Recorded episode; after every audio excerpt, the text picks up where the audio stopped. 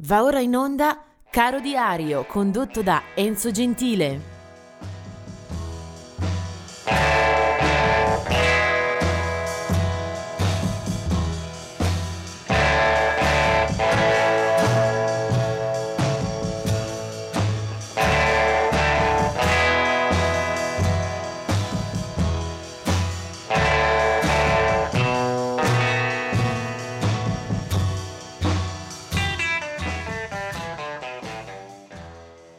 Oggi si chiude con eh, novembre, infatti è il 30 novembre e vediamo subito eh, due eh, scomparse. Eh, 1996 Tiny Tim, eh, un eh, bizzarro cantautore americano che abbiamo già incontrato nelle nostre pagine di Caro Diario. Del 1999 Don Sugarcane Harris,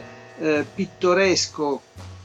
eh, polistrumentista in particolare eh, noto per le sue evoluzioni al violino eh, nelle formazioni di eh, John Mayall e anche di Frank Zappa. Eh, Don Sugar Canaries che poi a sua volta avrà una interessante carriera come solista. Vediamo invece le nascite. Eh, 1915 Brownie McGee, una delle fondamenta del blues d'oltreoceano. D'oltreoceano spesso lo abbiamo visto anche in coppia con eh, l'amico Sonny Terry per un duetto eh, veramente memorabile. 1929 Dick Clark che eh, non ha inciso dischi, non lo troviamo a capo di qualche band, ma è stato un eh, personaggio eh, decisivo nella diffusione del pop e del rock oltreoceano eh, grazie a una serie di trasmissioni televisive da lui condotte appunto Dick Clark eh, è stato un po' la miccia, l'artefice di una eh, cultura propagatasi poi dagli anni 50 in poi. Morirà nel 2012. 1945 nasce Roger Glover eh, dei Deep Purple,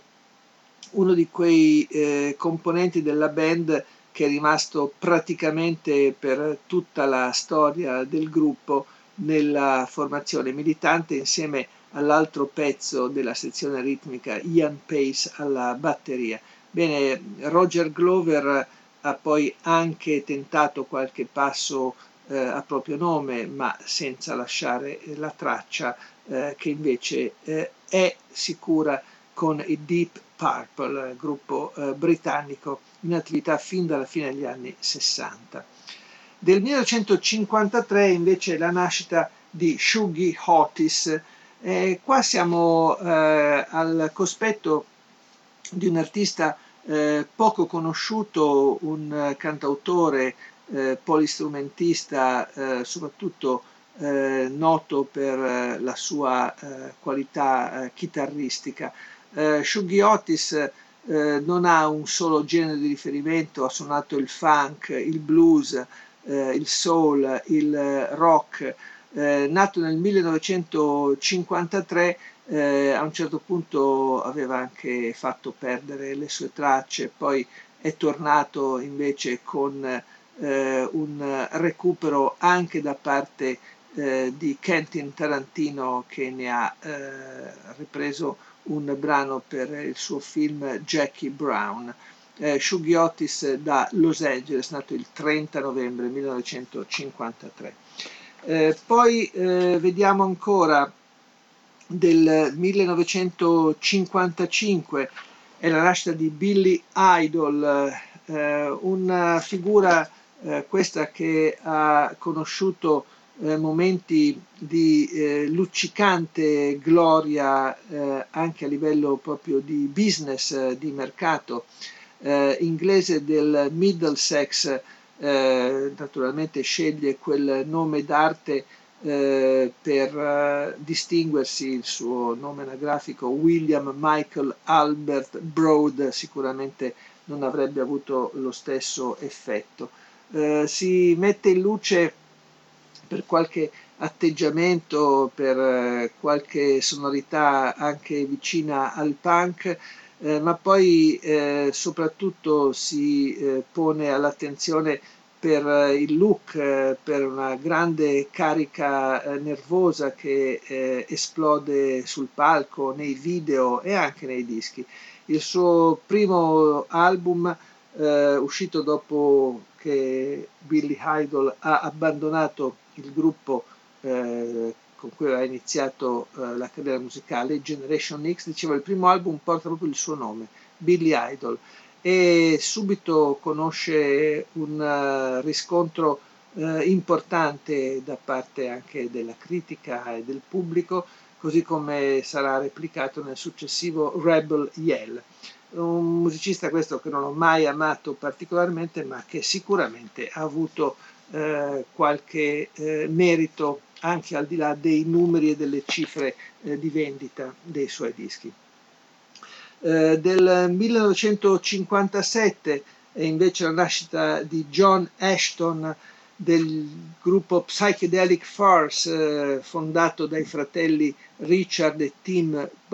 Butler, eh, gruppo questo che incarna una delle realtà più eh, significative della New Wave britannica, il loro primo disco e forse anche il migliore, The Psychedelic Farce 1980, eh, un eh, disco questo con eh, tanti richiami al, alla New Wave, a un certo tipo di punk eh, oscuro, eh, certa vena forse ripresa anche dal Velvet Underground. E nella band c'era anche il chitarrista John Ashton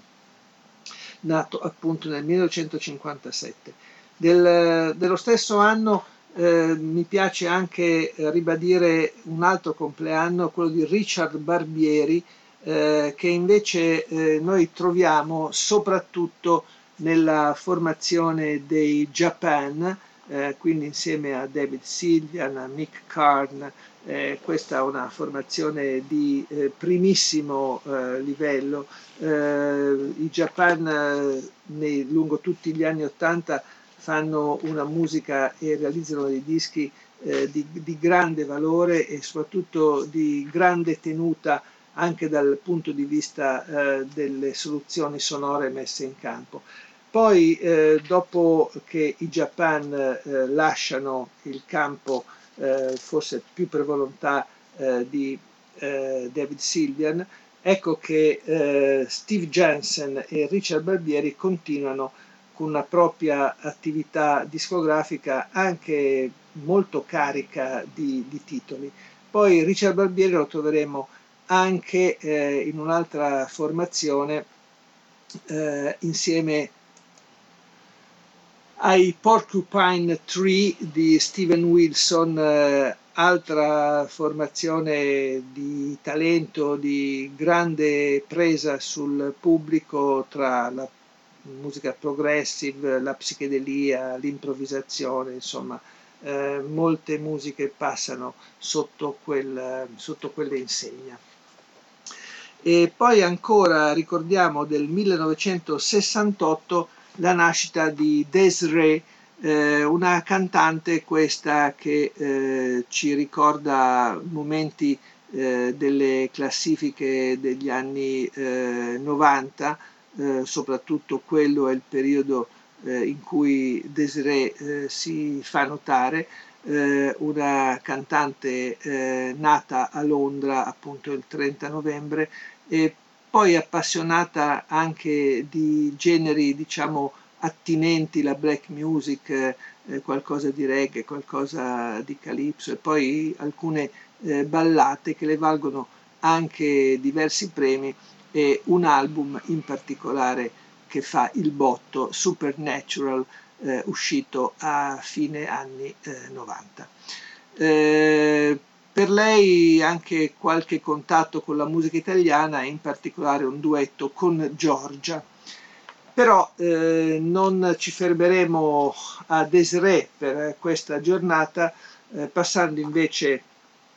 a festeggiare il compleanno di Leo Lyons, eh, bassista eh, e tra i fondatori dei Ten Years After, eh, gruppo che si affaccia sulle scene eh, musicali inglesi eh, nella seconda metà degli anni 60. Eh, insieme a lui ci sono Alvin Lee, il fulminante chitarrista che poi vedremo anche in scena con tanto successo al Festival di Woodstock. Poi ci sono eh, Chick Churchill alle tastiere e Rick Lee. I Ten Years After eh, partono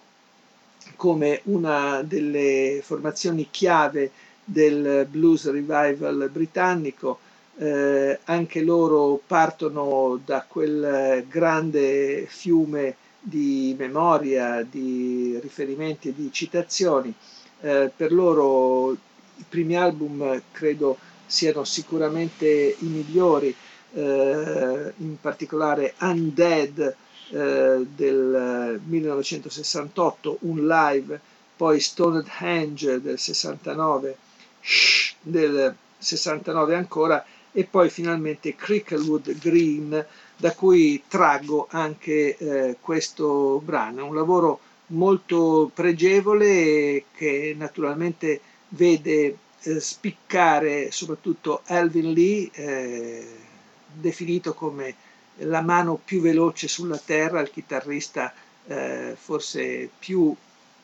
impressionante per lo stile, magari non eh, sempre la qualità è messa a servizio di quelle composizioni, ma eh, sicuramente i Tennis After eh, raccolgono molti molti favori eh, per eh, i primi anni 70 continueranno a pubblicare soprattutto dei live per poi sciogliersi e troveremo al fine eh, le diverse componenti del gruppo eh, rientrare, uscire, insomma sono storie poi personali che si mescolano a, a quelle artistiche. Sicuramente Alvin Lee era il leader dal punto di vista dell'immagine e del suono, ma sentirete come in questo brano scelto appunto da Cricklewood Green ci sia anche molto molto presente il basso di Leo Lyons e questa si chiama